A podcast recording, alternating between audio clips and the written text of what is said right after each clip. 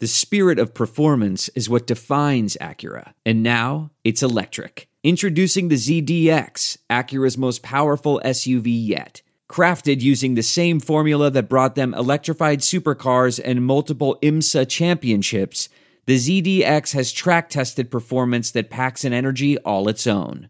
Unlock the energy and order yours at Acura.com. Despite what their moms told them, they just aren't talented enough for radio. Unfortunately, anyone can have a show these days. Sean, Well, I'm pretty hard to figure out sometimes. Fact, I can't even figure myself out sometimes, so don't you try to. Joe, You're an idiot. And really a disloyal person. this is the Cuse Militia. Those two unapologetically biased orange blooded homers, Sean and Joe. It's the most bullshit thing I've seen in 30 years. Welcome, Orange Men and ladies. Happy Sunday. This is the Cuse Militia with Sean and Joe at Cuse Militia on the socials. Go there, join the militia. Syracuse pummels the Huskies, uh, cruising to a dominant 48 to 14 victory for the first road game of the season. You'll hear from us, and we'll hear from you, of course, in fan feedback. But as always, first, let's hear what Coach had to say in Connecticut after the win. And I know that's a good club. I know Coach Mora is going to get, they're going to be better. UConn's going to be better, and they're going to get back to where they were. And Coach Mora's a fantastic coach. I just didn't want to get caught, and I didn't want to get trapped. And uh, the kids listened. You know, they just didn't hear me talking. They listened, and they went out and played a clean game. I look at the penalties from uh, last week compared to the penalties from this week, and that tells me that they were focused. And then uh, there's some tough cats out there. I mean, that your guys' tailback's a fantastic runner. The offensive line, the UConn's offensive line was pushing us around, and and uh, it was an extremely physical game. But our guys, they didn't pack it in. They they hit back, and uh, it was a it was a touch and go contest for a while. And then finally, luckily, we got away a little bit. I know this is a little bit longer, but you know that was. Uh, I'm interested to see what the training room is going to look like because I think it was an extremely physical game. Coach, you scored on your first seven possessions. Can you just talk about the efficiency of, of your offense tonight? It sure didn't feel that way. We scored on the first seven. You're going to tell me you're sure, aren't you? Yep. Uh, that's extremely efficient and uh, really excited about that. And it just seemed like it was a game for a long period of time, and we had to keep playing until a certain spot in the fourth quarter where we felt like we could put some other guys in there. But uh, I thought it was a very competitive contest for the most part. You know, I thought that uh, Shrader does a nice job of, of picking and choosing his targets. He's been extremely uh, accurate this year, and and his throwing percentages have been extremely high. We we had a, we had some drops uh, the first game, and I, I know that we had less drops this game, but for the most part, I think he's been good. And then you know, anytime you have a quarterback with legs, UConn has a quarterback with legs. Anytime you have a quarterback with legs, every once in a while you may get those that sack that's minus 20 or minus 25 with them running around, but a whole bunch of times you get a third and six or a third and eight where everybody's covered and you end up getting a first down just because the guy can run a little bit. And I think we saw that all day on TV if you were watching the games before we got here. Quarterbacks getting out of the pockets and getting first downs with their legs. I just think that that's where a lot of people are moving to now. We still like the traditional quarterbacks because we still have a traditional offense. But if a quarterback does have legs, you know, uh, it's always an advantage. You held UConn to 202 total yards. And can you talk about just the defensive effort and then specifically Marlowe Wax's hit in that first drive of the third quarter to kind of the game? Yeah, Marlowe is Marlowe's a really good player. You see him on the kickoff return. When he came in, he was like the second. His freshman year, we thought he was going to. We didn't know who was better out of him and Tucker. Now he's gained a lot of weight since then to play linebacker, but he's a really amazing athlete. And uh, I was excited to see him on the kickoff return. I was disappointed that he didn't do more, but uh, he's a really, really good player. We're lucky to have him. Gadsden, Jackson, and Pena all had over 40 receiving yards today. Do you feel like there's anyone in this receiving group who's starting to like distinguish themselves or stand out at all, or is it still pretty even? I think it's still pretty even, and it's it's all about the relationship with the quarterback. Whoever has the best relationship with the quarterback, those numbers will start to screw, not screw, skew one way or another, but uh, it has to do with who he likes. You know, we can call plays and stuff, but if he starts getting that okey doke type feeling with one that really get a feeling for him, that's the guy that's going to take off. Okay, so you guys are shaking your head. Three head. field goals and 10 extra points. Has he missed? No. See, I'm just, he's, he's gone back to his old way of training, his old way of doing everything, back to his freshman year. And I told Andre, I said, you got to get back to what got you here. You're, you know, get back to what got you here. And he's gone all the way back to the roots. And uh, I just like everything about him right now. I think he's going to have an amazing year. seconds in the uh, fumble recovery play. Really was just a great call by Coach White. It just it was a good good blitz, and I seen it open. I just went for it and made the play. I wish it would have been a touchdown, but it's all good. We got a W. Is there anyone that you find yourself gravitating towards in the receiving corps? Uh, I mean, Courtney Jackson's one, Devon Cooper, Trevor, uh, bringing those outside guys along. Um, you know, I got a lot of faith in Damien and trust in Damien, and um, you know, especially Zay too coming on this year. Uh, his his role is starting to grow, so you know, got a lot of tr- those are those are my main guys that we got right now, and uh, we got a, we got another uh, group, little pod behind them that, that can step in and play too. All right, Joe. So, um, right off the top, not a ton in there, which is why I added the players in at the end because it ties Right. a couple of things together that Coach talked about. So, uh, as Coach mentioned, you know there was a lot of upsets this weekend heading into the primetime game. We all watched what Marshall did to Notre Dame, and uh, you know, uh, so you know the guys are watching this, and and anything can happen, and you got to prepare yourself and not let that kind of stuff get in your head. And um, they went out there and executed. Uh, pretty physical game. I agree with Coach. Um, and we got out of there seemingly without any injuries that, that I've heard of or know of. So that's a plus. But there was some Yeah. hard hits. There was some hard hitting, and it was a physical game. Uh, like Coach mentioned, UConn was a little bit more prepared for Shrader, I think, um, in some aspects than even Louisville was. So uh, Shrader or Tucker? both. Well, definitely Tucker. You can Yeah. tell that was their game plan, right? Yes. Well, I mean, you look at well, we'll get into it, but yeah, I would say both. Yeah, and, and just to add on to a couple more, Appalachian State beat um, Texas A&M, who's number six in the country, after they probably should have beat North Carolina last week as well. And um, yeah, there was it's definitely some really close games. Um, you know, West Virginia lost to Kansas, and Kansas is usually bottom of the barrel, Power Five, and you see some Power Five teams struggling with double D1 double A Alabama- like. Alabama Alabama struggled. almost lost to Texas, right? Yeah, so um, it's a new season. New season. Uh, teams aren't the same they were last year, and I mean it's truth for us, and it's obviously truth for other people as well. So Yeah, um, really good, uh, really good football all around yesterday. If uh, if you weren't watching, you missed it. Uh, so, uh, with that said, um, scoring on the first seven drives for Syracuse, and I mean, dude, that that was wild. Okay, and uh, all five of the first half possessions resulted in points. So he had uh, for the first half, he had a touchdown, a field goal, a touchdown, a field goal, and a touchdown to to end the half. And then they scored two touchdowns in the first two possessions, and only one punt the entire time that Shrader was on the field.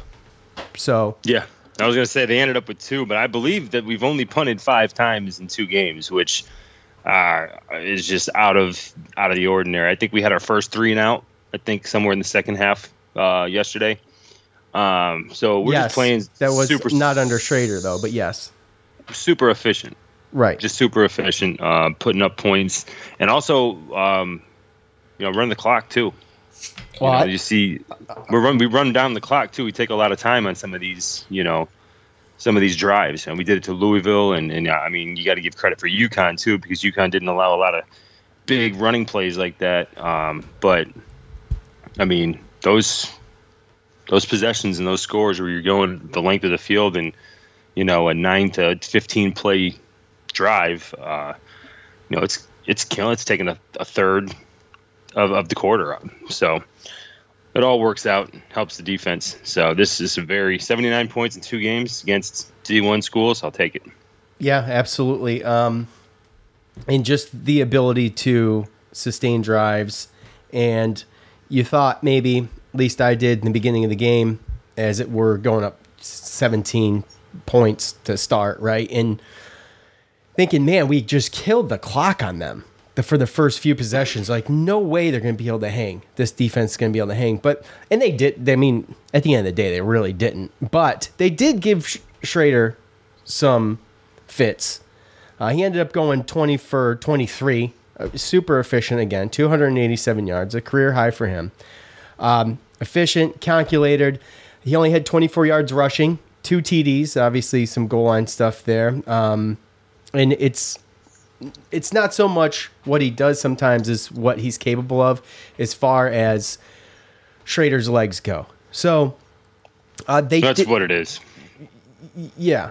I mean, it- they did a good job with him, but you know, you can't contain everything. We talked about that in uh, sometime last week after the Louisville game or for the for the preview for UConn about if Shrader's going to be this much more improved throwing the ball, that, that you just you can't game plan for everything. There's no way that you can you can do everything. Somewhere somehow they're going to get over on you between what Tucker can do and what Shrader can do, and they contained for the most part. But you know, at the end of the day, um, Tucker um, Tucker did his thing a little bit, but Shrader with the arm uh, responsible for five touchdowns. Just a tremendous game.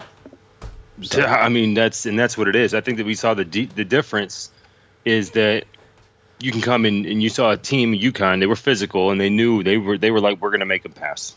I mean I know he got away with some runs and so did Tucker, but nothing too too crazy. Um, but they forced him to pass and beat them with the pass, and um, he did. Unlike sometimes last year when we needed him to, um, and he came up short in this type of situation, he's starting to prove that that he can. Yeah, Sean Tucker had a long run of 13, and Garrett Shrader had a long of 12, and he only had 24 yards. So, but you saw it when they went to zone. Garrett Shrader stayed in the pocket and found the guy in the open hole, right? And then when they went to man, that was when you saw D'Marcus Adams and, and Damien Alford just beat guys deep, and he threw great balls there where big guys went up and, and they caught, you know, they caught the ball for touchdowns. So, um, That's you, we're, we're not just one dimensional this year so far. And, and that's mean, I- that's the thing. I, I didn't see. I I mean, could be wrong. There was a couple short passes to start the game. One uh, I specifically remember to Tucker, uh, but I didn't. I don't remember any drops. I'm not saying there there weren't any, but I don't remember any. So I was only, I only I only counted three last game. But um, when it when it comes down to it, No, he only had three incompletions. Right. Exactly. That's what I'm saying. Well, coach is like, you know, I think there was less drops. So I th- I don't know if there were. Yeah, there was less. That's true. Uh, I mean, he had more. Yeah, there was more drops last game than he had incompletions this game. yes. Yeah. Basically. So, I mean, and again, like we can sit here and we we can do play the speculation game of if, if he was injured last year, right? But, um, I don't one way or another. As long as he stays the way that he is, right? I mean, he looks just calm in the pocket. Uh, the offensive line looks looked a lot better. Um, not not as many penalties whatsoever. And Shrader is staying in the pocket a little bit longer and giving his chance his guys chances to uh, to get open. And a lot of them are getting open, and you can just tell that they're spreading it around. And you know, we had a, a game plan against Louisville, and UConn came in and basically was like, "We're going to play our game plan to stop whatever they just did to Louisville." And then we just started doing different things that worked against them that we didn't need to do against Louisville, and it worked. Yep. And uh, we'll we'll we're going in order here the montage, so we'll hit back up on on Shrader one more time. But Marlowe Wax uh, becoming a special player. This kid come in. We didn't know if he was going to play running black, running back, if he was going to play um, uh, uh, linebacker. We had no idea, right? The dude bulks up. He's playing linebacker. okay. Um, 21 yard kick return. Uh, he had two tackles, so he led the team in tackles against Louisville with 10. Uh, Right. two tackles last night, but one a sack, forced fumble. Uh, the awareness to pick the thing up. If his knee was an inch higher than it was when he picked Yeah. the damn thing up, it'd have been a scoop, a sack, scoop, and score. I mean, as close as that was, it doesn't take away from the fact of how how brilliant that defensive play was for a guy we didn't know if he was going to be playing running back at one point coming in to play for Syracuse. So um, just just awesome for for Wax and um, just going to be someone just going to be a special player and it just is a it's a testament to how this team is going to grow on defense. It's just all of these guys um, stepping up and you know I mean just real quick the special teams just in general Michael Jones with the special tr- teams robbery of uh, Deshaun Harrison, who just like got a freaking ball, the straight pickpocketed from him and take it to the house by Michael Jones, doing those things, and just the special teams in general. Just, I mean, uh, amazing, amazing. So many different guys seem to be stepping up this year in different situations, and it's just brilliant to see. I mean, even McDonald. I mean, he had he had um, a tackle for loss, and I think he had four altogether, if I'm not mistaken. So uh, coming in for Thompson here and Yeah. there. And I saw, and dude, I saw, I saw um, Malcolm Falk too. Folk. Yeah. Yep. He got So- a tackle in the game when he was in there. Yeah. So when once you saw Carlos Del Rio Wilson and all those guys come in, um, it was nice to see. It was nice to see because we haven't had a game To be like able to do that, yeah.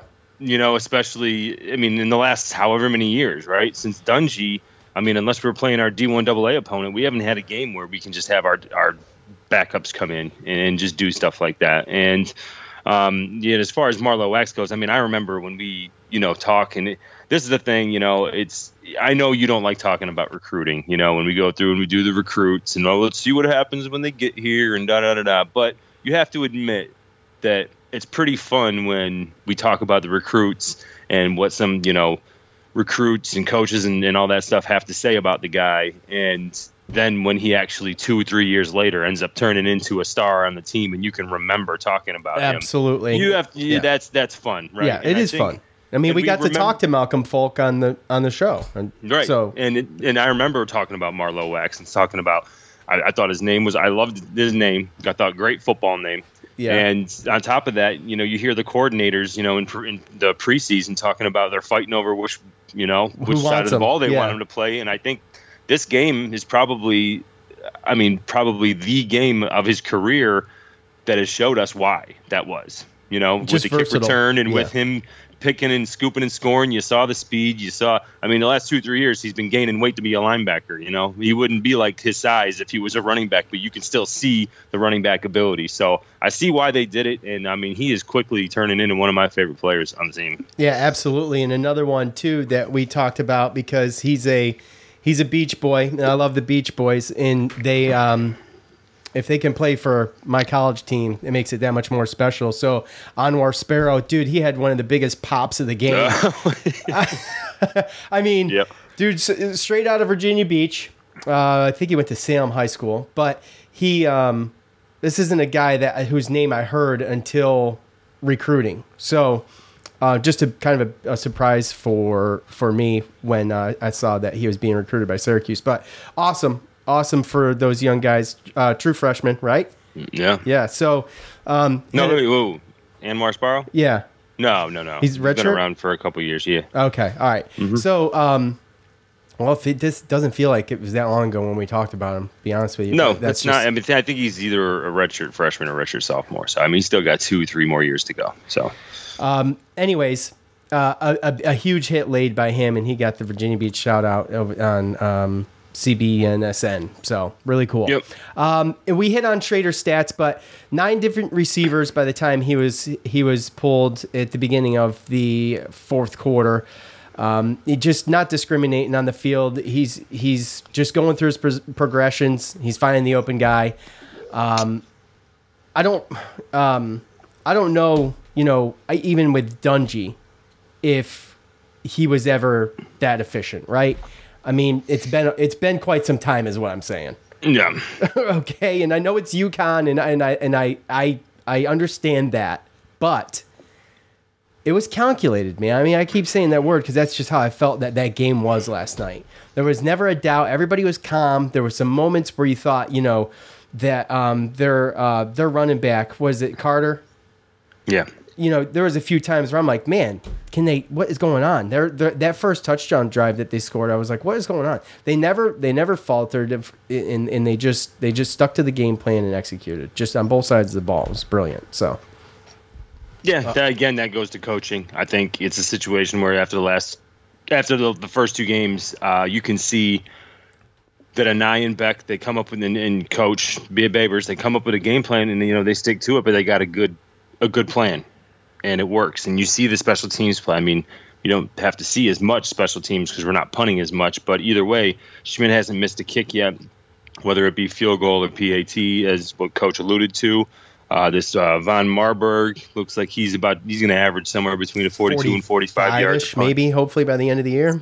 Yeah. So, um, and yeah, I mean, you can just tell that we have coaches that know a little bit better of what they're doing, or or they're more confident, and, and it just looks. You can just tell. You can just tell because it comes off on the field, off of the players. Because, like you said, the players feel more confident in everything. So, when coaches know what they're doing and they're confident and they can put their players into a position, a better position to win, then those players are going to naturally just exude more confidence and and most of the time play better because of that. So and it's And it just the one thing to me that just yeah, it shows. It pops to me. It's discipline, and you can see it. And speaking of discipline, far less penalties on the offensive side of the ball. Gotta gotta imagine some of that was nerves, and that's kind of what I chalked it up to. wasn't It's still un, unacceptable, but uh, I kind of chalked it up to to um, to nerves a little bit. So Well, I guess they were saying, like you said, there's, there there was some claims that there were some Louisville guys down there in the defensive line Playing- talking a little bit. Yeah, yeah. Uh, one more thing on Shrader, real quick. He was asked, and I put it in there because it, coach was asked, and he kind of deferred to Shrader. So when the when the when the student sat down, he was asked, and he was asked who's his favorite receiver. Well, he names five of them. so so it just it's just that's awesome because they all they all and he, he mentioned uh, uh, Isaiah Jones too, who's you know he caught He- one he got he one caught a pass. big pass. Yeah, he did.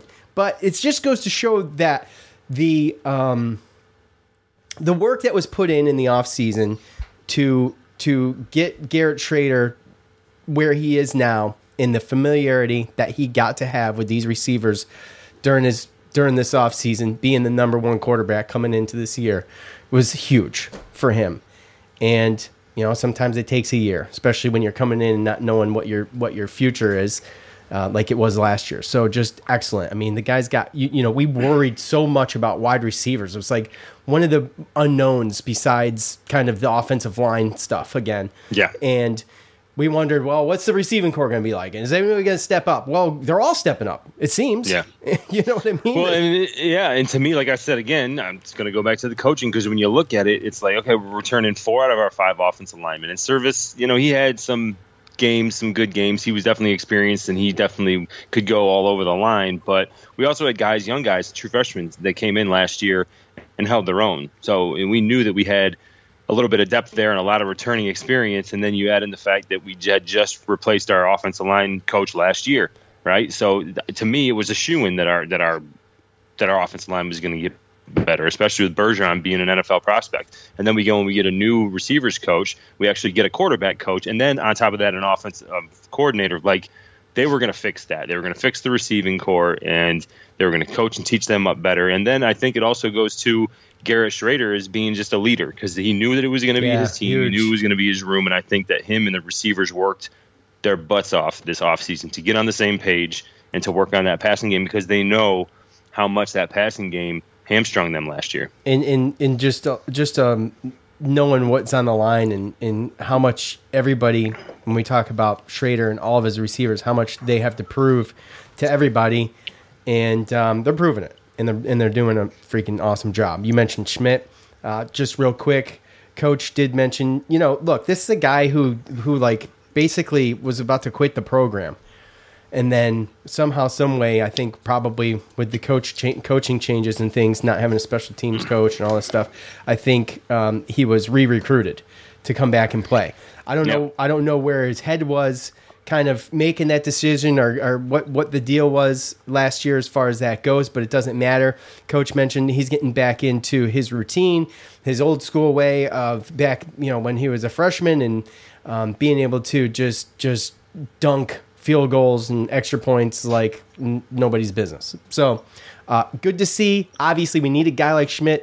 Um, it was it was a little Um, tough last year. There was some really difficult to watch special teams play. I'm just going to blanket it at, at, at that. Yeah, we don't uh, need to get into year. specifics. Yeah, exactly. So uh, it's good to see all of that on the mend. I mean, awesome, just awesome. Joe, any final thoughts on the game before we hear from the, uh, the, the Uh, a couple final thoughts. Again, I think it goes a little bit back to um, some of the being able to see some of the young guys. Um, I I liked what I saw from Carlos Del Rio Wilson. Yeah, not Um, bad. I don't think that this is a situation where, like normal, where we don't have that backup to come in. Uh, I don't think he's going to push Shrader this year, but I'm for some reason just not really afraid if he has to come in to save the day. Uh, I think he made some some good calls. He made some good throws. C.J. Hayes dropped that one right through his hands um, when Del- Del Rio Wilson came in. That uh, probably it would have been that would have been a really really big play. Uh, saw Dan Villari, the quarterback that came over from Michigan, that changed over to receiver slash tight end, and uh, he caught a 22 yarder when Del Rio Wilson was in there. It was the only Um, catch. Yeah, it was his only completion, I think. Yeah, but it's just like you said all around. I mean, like just the passing game to see how efficient he he is, Shrader is, and to see a team try so hard to take away the running game. And for I mean, you look down the line, like Devon Cooper had big catches, Courtney Jackson, Pena, Gadsden had big catches for first downs, and then you look at oh Damien Alford, oh he only caught one catch, 47 yard touchdown. D'Marcus Adams, he only caught one catch, 39 yard touchdown. Right, Isaiah Jones only had one catch. It was a third and 20 something and he caught a ball for a first down to keep a drive going in which I think they scored. So it's not like any of these guys are killing it and getting 100 yards and getting a bunch of targets, but it's being spread out well. They're making clutch catches when they need to. The drops got better from last uh, week. And um, 10 for 10 this year in the red zone. Well, that's excellent. Yeah. So that's just our offensive efficiency is just through the roof right now. Um, we only scored over 40 points six times since 2019. So it's nice to see, and I, and I think that it might happen a couple more times this year. All right, it's time to hear from you.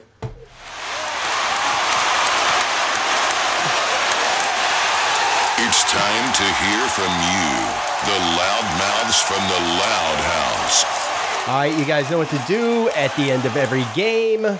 You uh, go to the socials, and I will ask you for your thoughts on said game, and you leave them. I was a little bit late last night doing it because I had forgot, so it was only a couple minutes, but it took a minute for for it to uh, start accumulating some responses. So uh, we will start.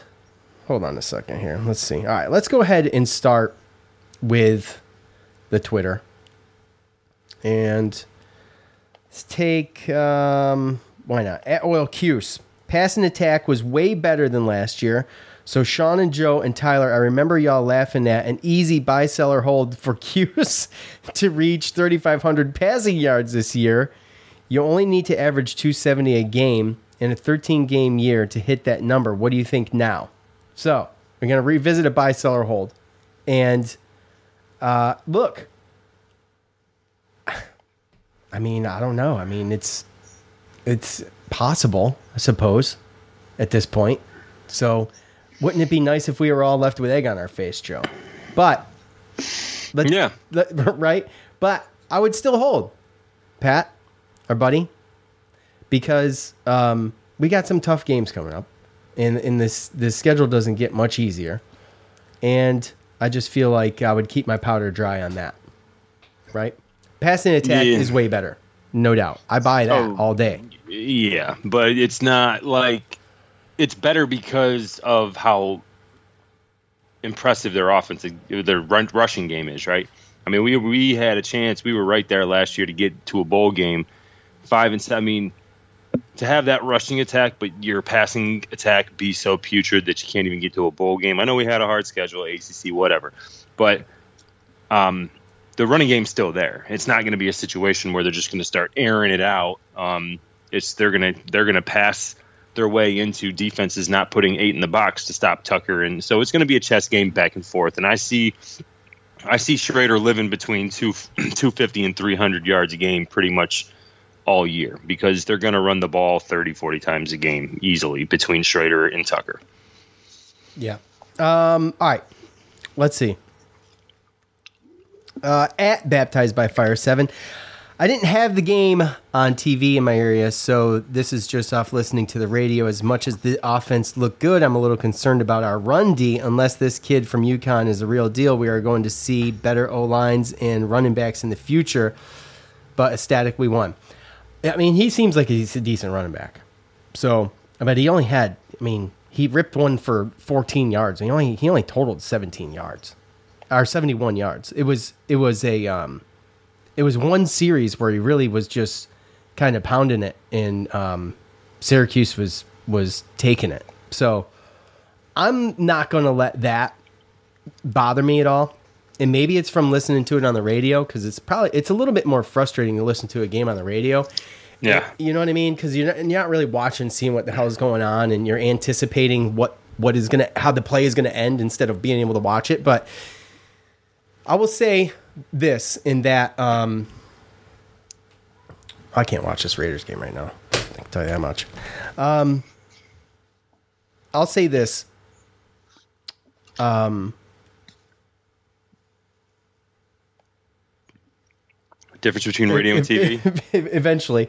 Uh, difference between radio and TV, but no. Oh, I was going to say the. I didn't realize so many people were having trouble getting the game. If I would if I would have known that, uh, I would have probably streamed it. But and that's my fault. But usually people will kind of give me a heads up on that that they're not going to be able to get the game. Can we stream it? And then you know I'll kind of I'll ask some people that we know from Twitter and stuff if it's an issue, and uh, we'll stream it. So, but no one said anything, so we didn't. But I did I did see a couple people having issues, but takes a minute to set up. So when I see it, you know, halfway through the game already, I'm just like, ah, I'm not, you know, I'm not going there. At if not now when 84 defense got sloppy but made up for it. Shrader equaled jo- equals Josh Allen. Dude is a beast. Throwing is so much better. Tu Tucker silently got greater than 100 yards. I love the spread between receivers. Go Cuse. Um, I would hold. I would hold on the Josh Allen reference. I like it. I like it, but I, but I would hold. Um, but Shrader has a lot going on, and he has a lot of good things going on, and uh, he's a problem, without a doubt. He's a problem Yeah. because of his size, and now because if he seemingly can throw the ball with accuracy and um, decision making has been pretty damn good so far, and just dropping he dropped a couple right in the basket, man, last night, and it and they were not. I wouldn't say well, they were pretty well. Re- the defense was good. The, I, I thought defense was good. He put it where only his receiver could get it, and it doesn't matter who you're playing if you can do that and drop it in there, and your receiver can catch it. It's just one of those things that is you either got it or you don't, and he did it more than once. So you know it doesn't matter who you're playing if you can do that, and uh, you couple that with his running ability and his and his determination and his power. I mean, it's a problem.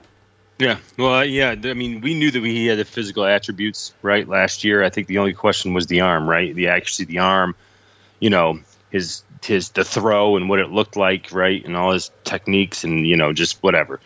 Um, but this year too, I feel like you can see that he's actually he looks like he's starting to pick it up more mentally as well. He's making the right plays.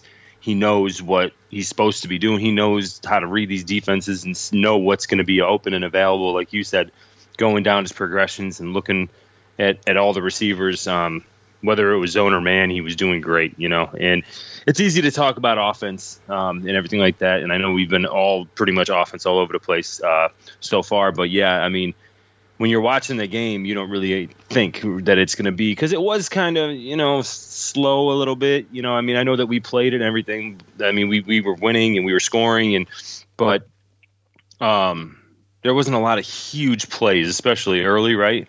So you take away a couple pass plays and stuff. There was a lot of running and you know UConn running, having a bunch of tight ends and looked like ten guys on the line trying to block for to run the ball and everything.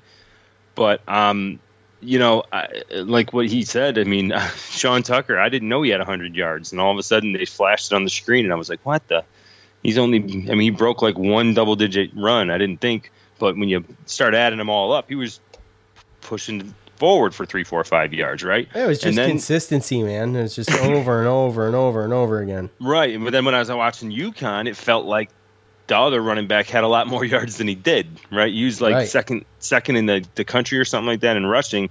I didn't know that we held them under 100 yards. We held their whole team overall under 97. 100 yards. Yeah. So I mean, that's they're I think 15th in the country as far as rushing offense.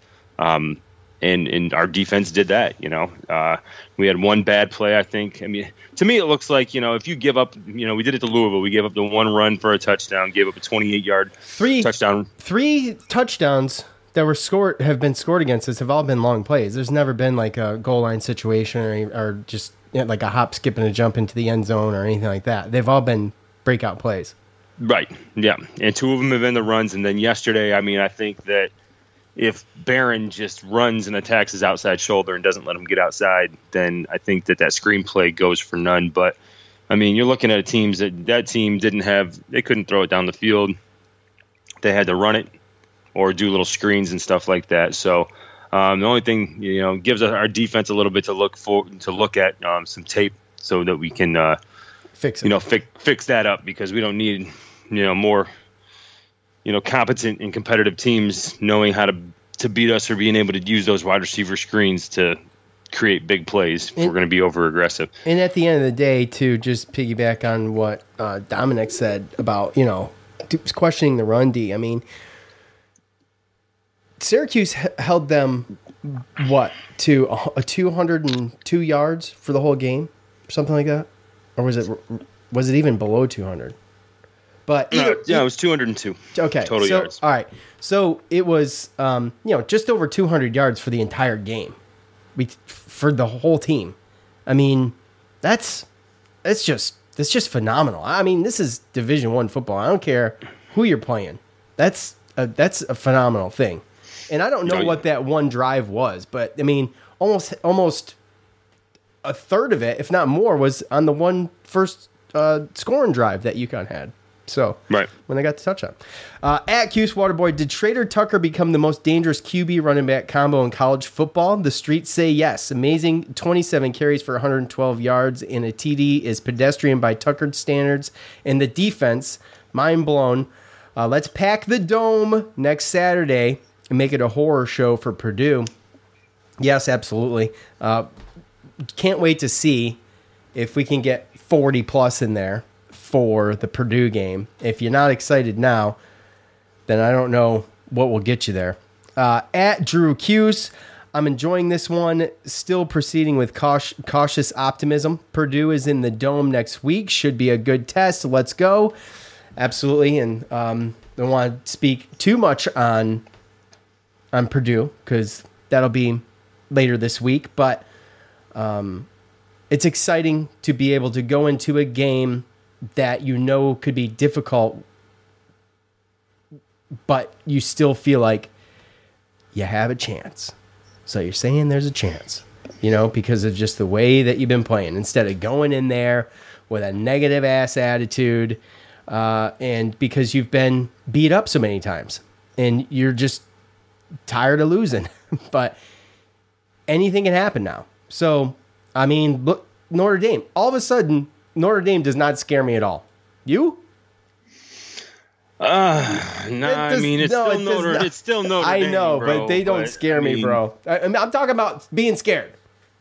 I'm talking about being scared. I mean, I Clemson just- still scares I me a little bit. If we play like this, you know, barring injury, with the, the the trajectory of of how it's looked and how I can, you know, obviously, the longer you play and the longer you get into the season, you start knowing who can do what. So it gets a little bit easier to, you know, put in your personnel and call the plays. I mean, um, traditionally, barring injury, you get better as the season goes on. And um, Notre Dame's 0 2. You know, Ohio State was was you know it was Ohio State, so I didn't really think about it. But Marshall, I mean, does Marshall beat Louisville? I mean, I don't know. You know, so I think you know we still got a bunch of weeks before we play Notre Dame. So as far as being afraid of them, I'll hold because it's still Notre Dame. They've still been recruiting at a very high level.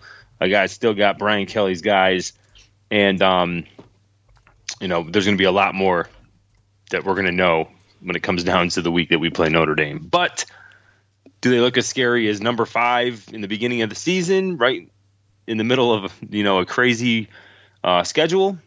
No.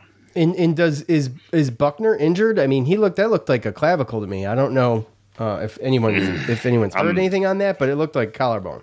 Nah, you're gonna have to talk to the doctors. Okay, there are none. Uh, Michael on the Facebook, massive improvement on the penalties. Absolutely, Michael. I totally agree.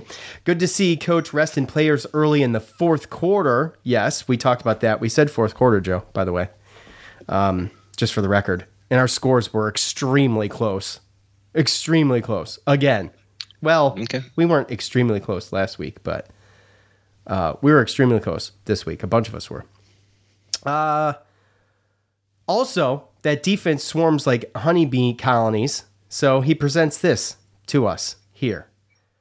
Uh, buy, sell, or hold. Cuse sneaks into the top 25 if they beat Purdue by more than one score. Now, I have gone to Twitter with this, and I'll pull it up as a poll. I think it's probably over. I only set it for five hours to make sure we could get it all in before the show this afternoon. So 65 votes. I will let you take it, Joe, and then I'll use your information to conjugate a uh, answer for myself, maybe. So go ahead.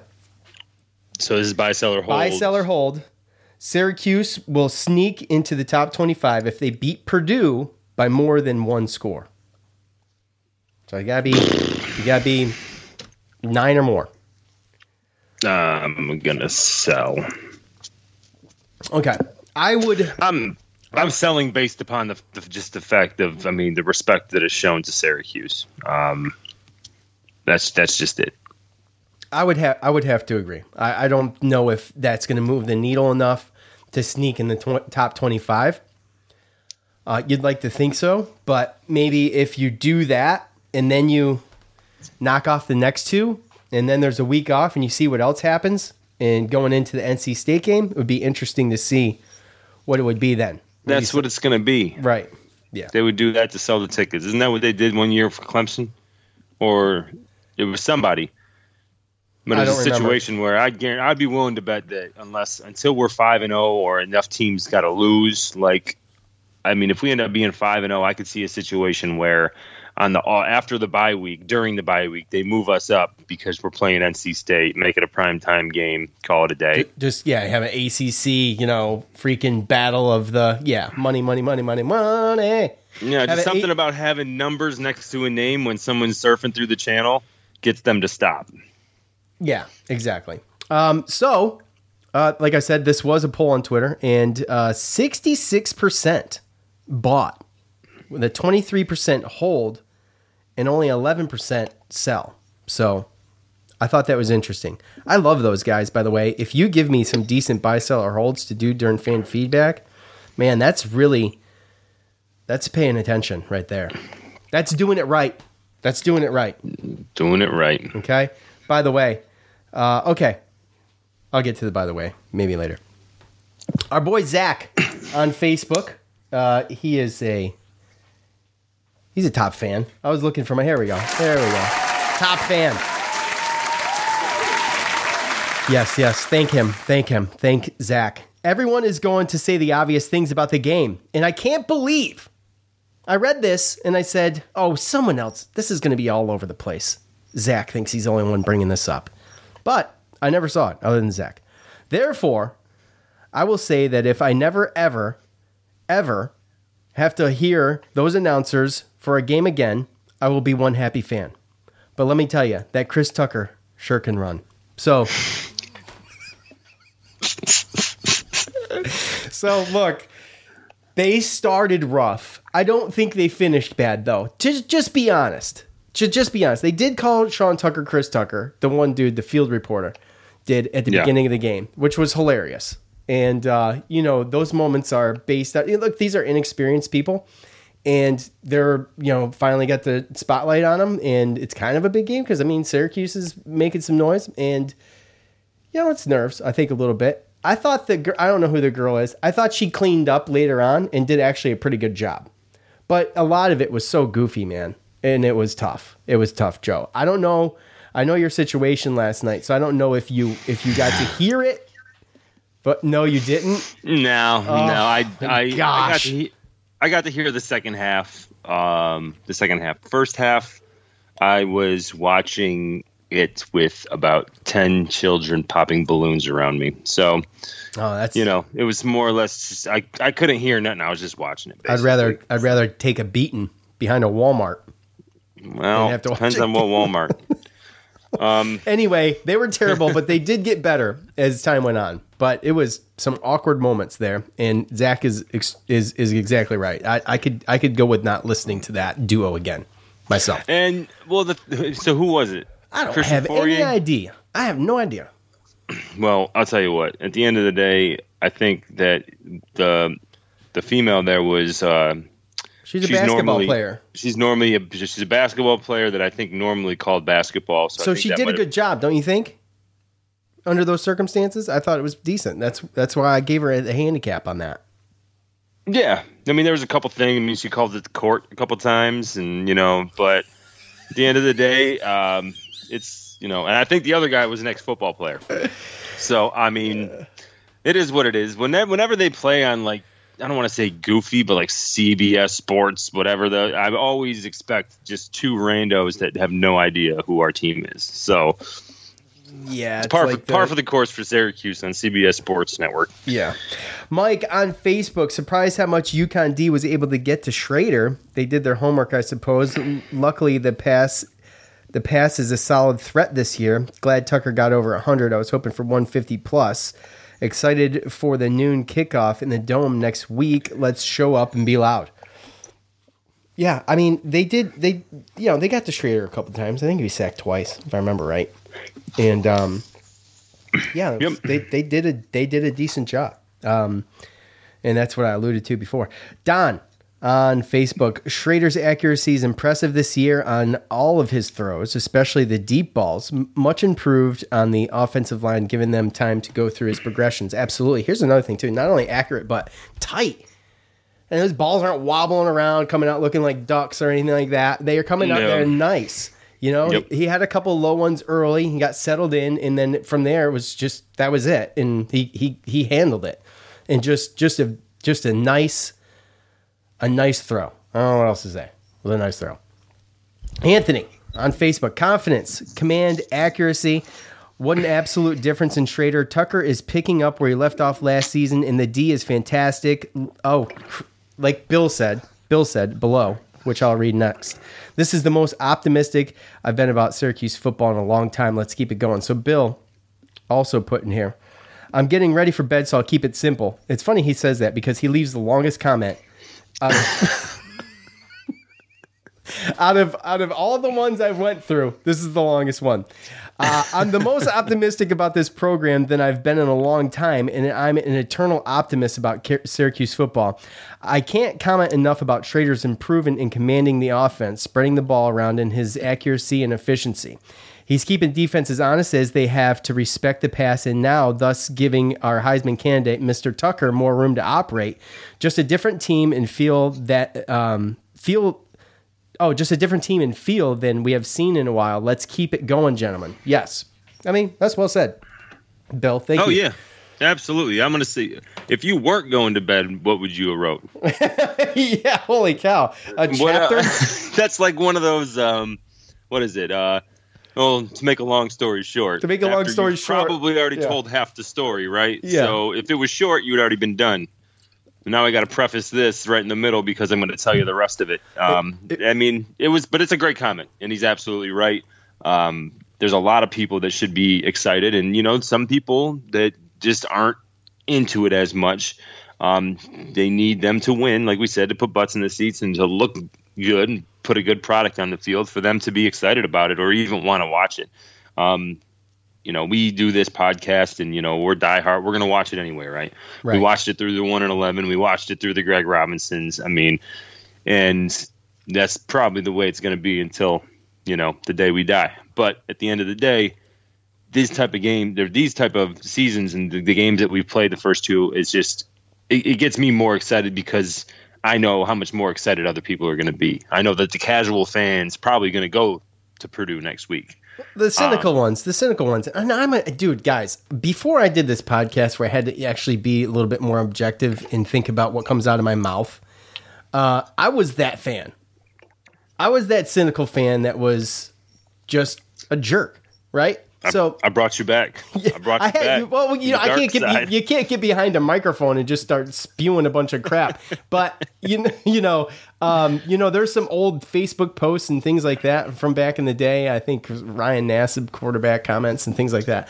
But uh, you know, I'm a little bit more objective and I'm careful with what I with with how I frame things. And I think Yeah. that those those fans, it takes a lot for a fan like that to be in the dome and and talking good and not just being cynical because we're so used to look, I grew up in the Donovan McNabb era and and before that, you know? So it's like Yeah. that's that was my childhood. Like Syracuse was decent all the time. They were, they were, and it was exciting. Yes, right? And yeah. They, had, they put a product on the field that you could be proud of. You were going to Yeah.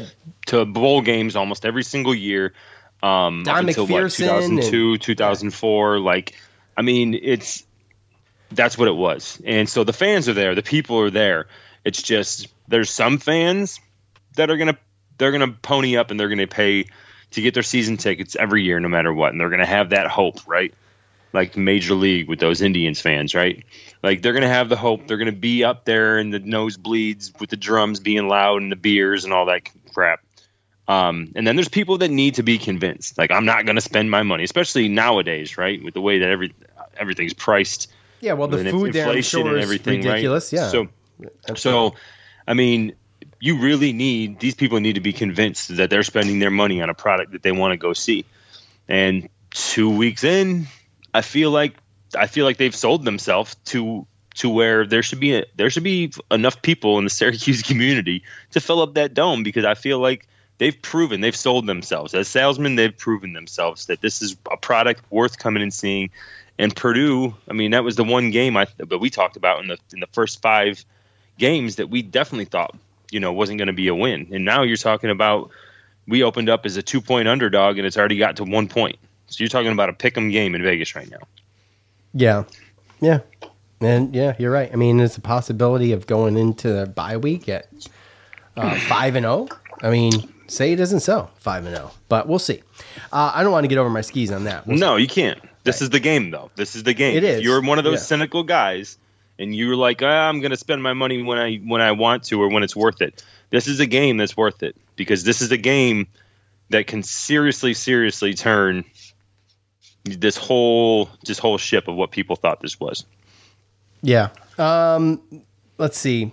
Robert really impressed. Defense is swarming the ball. Shrader is incredible. I'm very excited. Uh, Joe P on Facebook, exactly what we needed. Glad we didn't overlook them and get surprised with a close game or loss. Good play calling, good defense. Keep it up, and let's go three and zero next week. Um, yeah, the play calling's been actually really good. In the actually the coaching and the time clock management is not an issue at all. You see, I think last Nope. year we blamed a lot of that on on Dino Babers, and he's going to hold it on his shoulders because he's the head coach, right? But we don't know what the hell was going on. The dude revamped the whole freaking coaching staff, right? So Yeah. um, you know, there was a lot of like questionable things that were done with timeouts and clock management last year. They were just like, just we would sit here dumbfounded, like, why the hell would you do that? And we just don't know what was going on. It's totally different this year.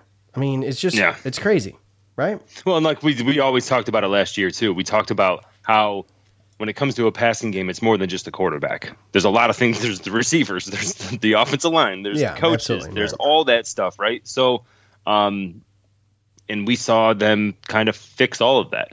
So you know, we had the the Shrader haters out there um, last year, and you know now everyone's just oh Shrader, Shrader, which is great. I want everyone, I want them to be on the court on the back of the quarterback. I want them to to like obviously the quarterback and not be calling for his head. But like, there's people that thought Carlos Del Rio Wilson was going to come in. There's people Yeah. that and, and take his job. There was people that thought Villari had a chance. Yeah, right Villari a was the one I heard the most. Yeah. And then and then on top of that, like there was a lot of people that didn't really. I mean, we talked about it. His passing wasn't great last year, but the running and every. I mean, we didn't. I thought that he did fine coming in. I thought it was better than a better product than what DeVito put on the field, and now here we are. All the things around him changed, got better, gave him better coaches around him. Now all of a sudden everyone's like, "Oh, Shrader, oh, Shrader." He might have had this the whole time, and it was everything else that got fixed. And like we're never gonna know. But all I know is I'm glad it happened. Yeah, and speaking of DeVito, give credit where credit's due. I mean, they handled UVA, and I just think that um, I mean, what is No. it? Is, it UVA they they suck like they suck monkeypox ass. I don't know what the, I don't know what they're not just not that good. Uh, no, no. If there was a if there was an ACC game or team this year that stinks, not this year, but this past week, they had a bad game. You know, it was Virginia Tech the week before. Then Virginia Tech comes back and beats Boston College, who they didn't look good. But yeah, Virginia losing to Illinois, it wasn't a, it wasn't a good look because DeVito didn't play great.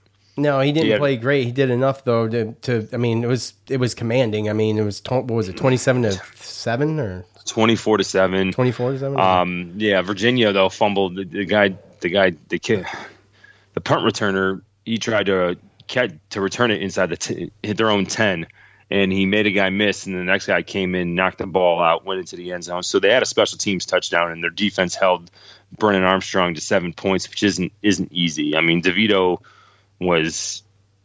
I mean, he did okay. I mean, he threw a touchdown. He had 192 yards but I mean, he also had an interception and a fumble. So he's got a good team around him. Um, you know, like you said, kudos to him. They beat Virginia.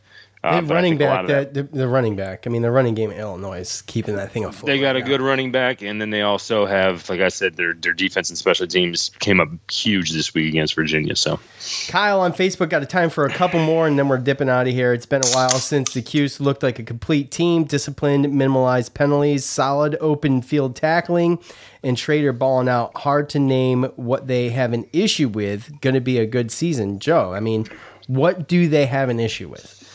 What if one thing, taking away the penalties, because they kind of kind of showed me that that was that was a one off, at at least Yeah. for at least for now, right? Mhm. So besides that first game with Louisville on the offensive end with the false pre-snap penalties, okay, what do you think they need to improve on? Oh, Like you had to pick one thing, you'd be like, man, you, you sh- if you get a little better here, this is money. God, It's tough, right? Uh, I mean, it is it is tough. It really is because I haven't really seen. I mean, there was drops and there was penalties, right? Um, I think there were some guys. I mean, there were some angles. Really, that that that screen bothered me. That screen that they had for a touchdown bothered. me. And I know that sometimes, you know, when you're up a bunch, you know, sometimes you're not as laser focused, and you might, you know, make a mistake or something like that. But I really wanted to see Justin Barron make that play, and um, it just I don't know why he fell for the juke in the inside because if he goes back to the inside, he's just going back to his whole defense. Right. Um. So I really, really wanted to see him. I I know that there's going to be run plays that you you break off a run play here or there. Maybe there's a hold that's missed. Whatever. That's going to happen.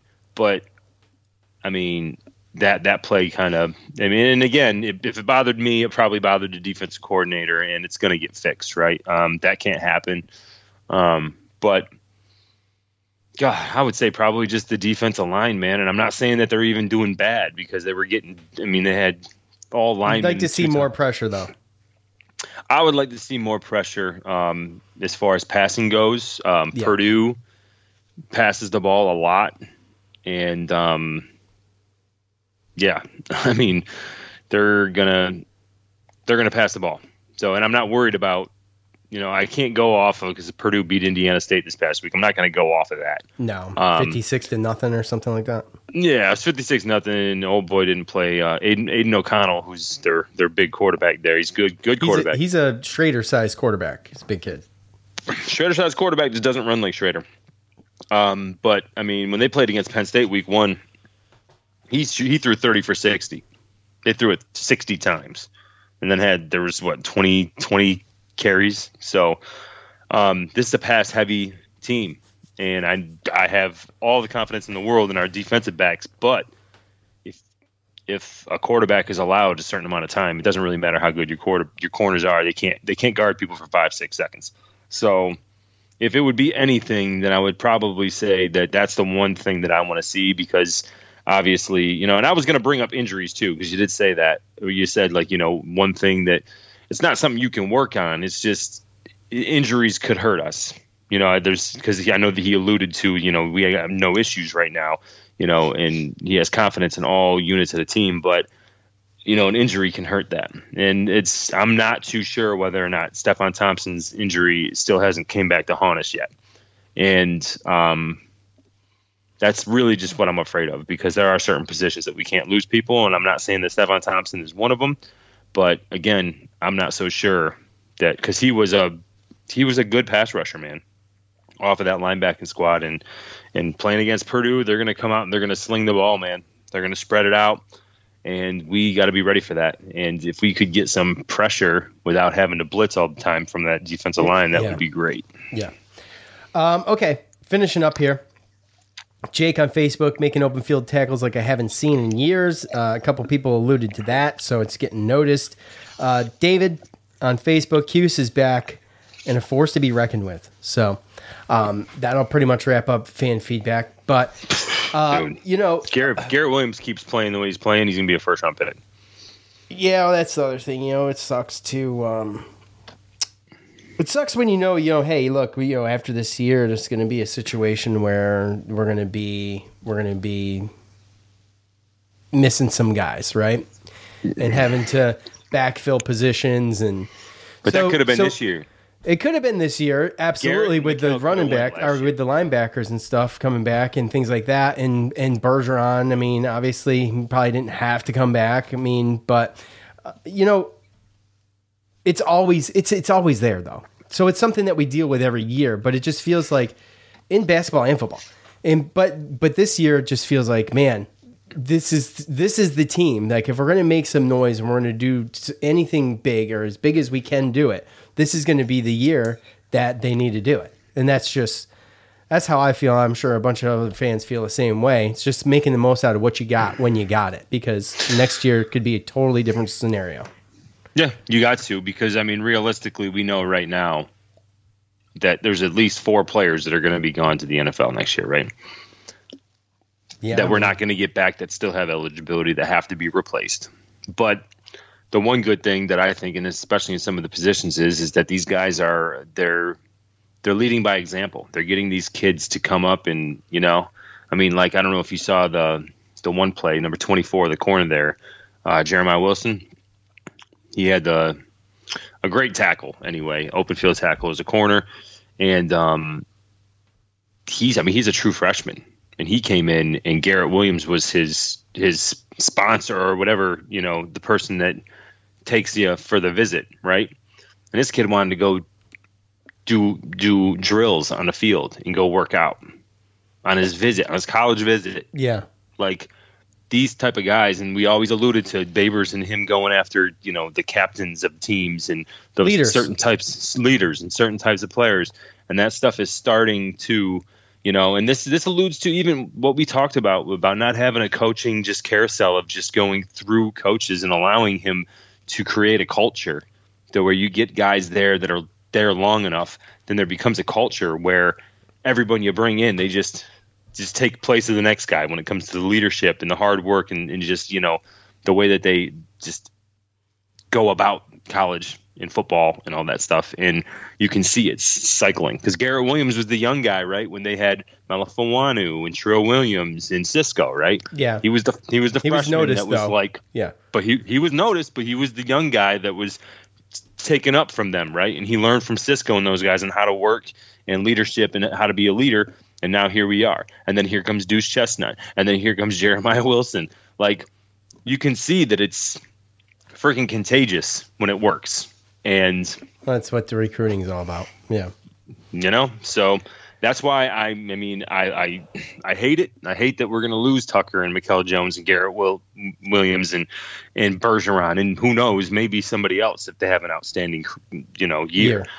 But you know, I'm confident that we got guys behind us, and I see the the youth movement. I see the young guys that are coming in, and they're playing and they're and they're holding their own. So, all in all, so far two games, um, I couldn't. I'm way more impressed than I ever thought I could have been after two games. Let's just put it that way. Um, coming into this game or to this season, it's just been unexpected and it's got me going it's got me pumped and i know that if it's got me where i'm at right now and you where you're at right now and some of these other fans then i know that these these i don't want to say fair weather but the guys you know the fans that need to be talked into a little bit more i know that they're thinking the same thing because now we're two and zero. people are talking about us Yeah. Um, real quick, uh, it- Matt, if you're still there, you want to get on, Matt, in the green room. By the way, you know you guys. Yes, sir. Get, all right, one second, Matt. Thank you. Um, look, go to the damn green room, or go to the, your app store, download this freaking Spotify Live. Okay, get in there, sign up, follow us at Cuse Militia. That's how you can get in there. I want to thank Michael, Matt, and David who've been in there for all the fan feedback. And when we do our preview show, our picks and your picks will be in there, and you can give us those live. It's just super easy to use, and um, I have it hooked up right today. So, Matt, what's up, man? How you doing? Oh, not bad. How you guys doing? Great, Great. We're doing great. Awesome. Awesome. So Joe got into Purdue a little bit, and I just wanted to throw out there Aidan O'Connell last year was a 72% completion percentage as a passer. Uh, guy's a hell of a player. He really is. Um, quite turnover prone though, and we got some defensive backs that can turn him over. So, I mean, you look at that. You look at how much they lost on their defense, uh, both to graduation and to the draft, and their best defensive player, I believe, is out for a couple of weeks. I don't think they're going to be able to stop us, and I think we're going to have a hard time stopping Aidan O'Connell. But I think we can turn him over, and Purdue's also the worst run. And it's not close. Like they do not run the ball. So we're going Aidan O'Connell versus uh, how many? We have three All Americans, freshman All Americans in the defensive backfield because Ja'Had Carter was a freshman All American at Rivals. Uh, Deuce was a freshman All American in, I believe was uh, Football Writers of America, 24 7. Um, he had like four of them. I'm forgetting all of them. And Garrett Yep. Williams was also a uh, freshman All American. Um, our other freshman All American got hurt, but I mean, you look at guys that can just turn the ball over. Uh, we got them. So, and we just got to trick Aidan O'Connell into throwing into some tight windows and pick them off. Yeah, I mean, I, I mean, I I, think that's think how you that yeah, I think this defense could do it. I just like Joe said, um, you know, if there was one thing he would fix, and I agree, would be getting more pressure on a quarterback, just not letting someone sit back there comfortably and go through their progressions and be able to um, make a decision. And just and uh, like Joe said, I didn't know this, but um, Aidan O'Connell not exactly a mobile guy, so. Um, and he's big, and when you when you have a big guy that's not mobile, I mean those guys just usually, you know, fall. You just got to get there though. So I don't I don't I don't know what the offensive line is like, but that would be where I think we need to focus. And I guess you know you got to imagine uh, they'll be scheming for that. And I'm not too worried about the offense, but I'm a, I'm a, I wouldn't I'd be lying if I said I wasn't a little bit worried. So, um, but we'll talk more about that Yeah, no, no, right. it's a Big Ten defense, and when you look at Purdue, I mean, this is going to be a different game because you're talking about first off, we've had both of our first games; they were late games. We played at night, right? And second off, we played two major. I mean, yeah, Malik he threw he throws a better ball than Zion Turner from UConn, but for the most part, the two teams we played were predominantly run heavy um, teams, right? So uh, I know we got good D backs, and I know that we got guys that are going to be able to make big plays, but Purdue's a spread it out and sling it kind of team. And if we don't have to worry about the run, then it's just the pass. So it's just a different type of team that we haven't seen this year, and we play at noon. So um, I just hope that the dome is packed, it's loud, and you know people drink their coffee, and get in there so they can start drinking their beers a little early, get loud, and um, I hope that they just fill that place up because I do think, as to what Matt alluded to, like if we turn him over, I mean they're going to have some big plays, but if we can still run our offense the way we do and just kill the time, be efficient, and put points on the board, then these guys are going to be forced to make more and more passes and more and more big plays. And like he said, he's prone to trying to fit him in small windows and, and, and, and throwing interceptions. So um, if we get up on him, And uh, he needs to be rattled, dude. He needs to be. He needs yes, to- he needs to be rattled exactly. Yeah. But again, we haven't seen this type of quarterback in this type of offense yet this year. Well, I trust these coaches more than I ever have as far as preparedness goes. That's a true statement. and um, I got to imagine they're going to have a plan for it. And with the defense, to Matt's point, um, you know, all the confidence in the world of them being able to just transform into what they need to be, depending on who they're playing. They're like chameleons. So, um, Matt, thank you, Matt, a, a longtime listener and um, big time on the social medias. Appreciate you, Matt. Yes, sir. Yes, sir. And if you guys want to uh, come to the game, I got tickets for you. There you go. Now, Damn. now he's making. You know, I now, was he's, now just he's putting talking- you know pressure that I was us. just talking last night. I You was said it on the last show, dude. You said you said I wouldn't. I, I may make the trip up to Purdue. Yeah, and then we won last night, and I, you know, had a Do couple it. couple drinks, and I was telling my girl like, "Hey, we don't got the kids next weekend. We can just go up." Yeah. Well, hey, it's still Matt- still a game time decision right now. oh boy, oh boy. All right. Well, Matt, we appreciate it. And uh, if if Joe gets with me early, I'll get with you. And and uh, if those tickets are still available, I'll work it out. All right. Appreciate it. Um, Thanks, Matt. uh, everybody in the green room, we really, really, really thank all of you. It makes the show getting getting people on the show constantly is huge for us, and um, it's always designed to be a show for fans by fans, and um, it's finally starting to really work. Yeah. It took it took a long freaking time, but it's finally starting to to work, and um, you know, No, but that's why we did that, right? This is why we did this. Like It's absolutely. You, you lived in Virginia Beach. I lived in North Carolina, and we're like, dude, we just we have nobody to talk Syracuse sports. Like I couldn't talk Syracuse. You know, it's like I'm trying to talk about you know the 2018 season, and people are like, yeah, didn't Donovan McNabb play there? Like, Dude, you know, I, am lucky can't- to get anybody talking about NCAA sports at all. That's Right. my problem. You know, a couple so, guys at so work. I mean, we literally started this so that we could get our fix of talking Syracuse sports. And I know that that initially with you it was just basketball. I got you kind of back into the brought you back from the dark side, and we started talking football. But that's what we want, and like this green room and Spotify, all that stuff. Like we want to talk to fans. We want to like when I met, met Michael. You know, we went to Wake Forest, great time, good guy. Um, Eh, it's questionable. Stop. Stop it. He's diehard, man. I know, I love like- Michael. Come on. I know, He's calling into the green room while He- he's he did go to Duke, though. kids baths. He I mean, did. Come on. he That's to- dedication. he's dedicated. He was in the green room today. So Even though he called me a, you know, scumbag last, I'll, I'll let that slide. Yeah, but I'm just was- saying that's why we did this. So like when people call in, Matt, Mike, we talk to you guys. Like that's what we, we want to talk. I get sick of talking to Sean. I want to talk to other Me people. too. I'm sure he gets sick of talking to me.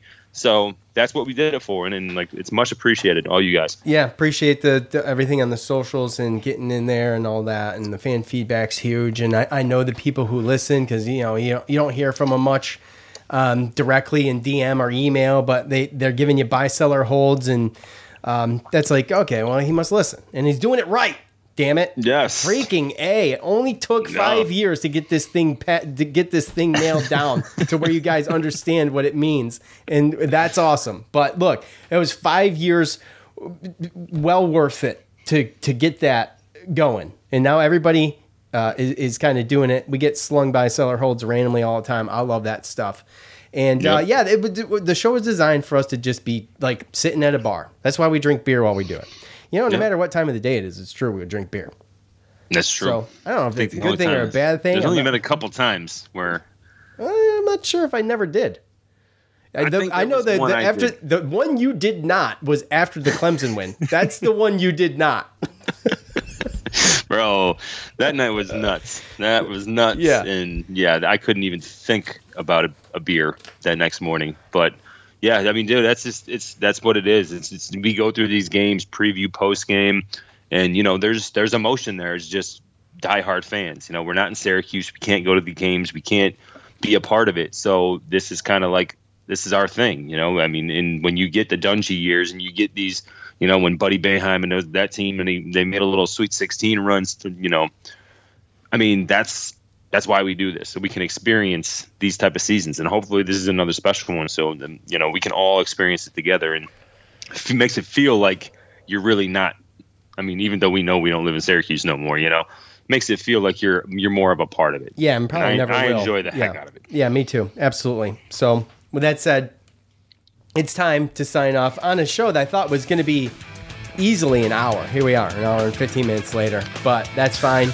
Look, really, again, I'll beat a dead horse. I'm fine. We appreciate all of you for joining in and hanging out. Uh, please continue to do so. For Joe, I'm Sean. We're out of here. peace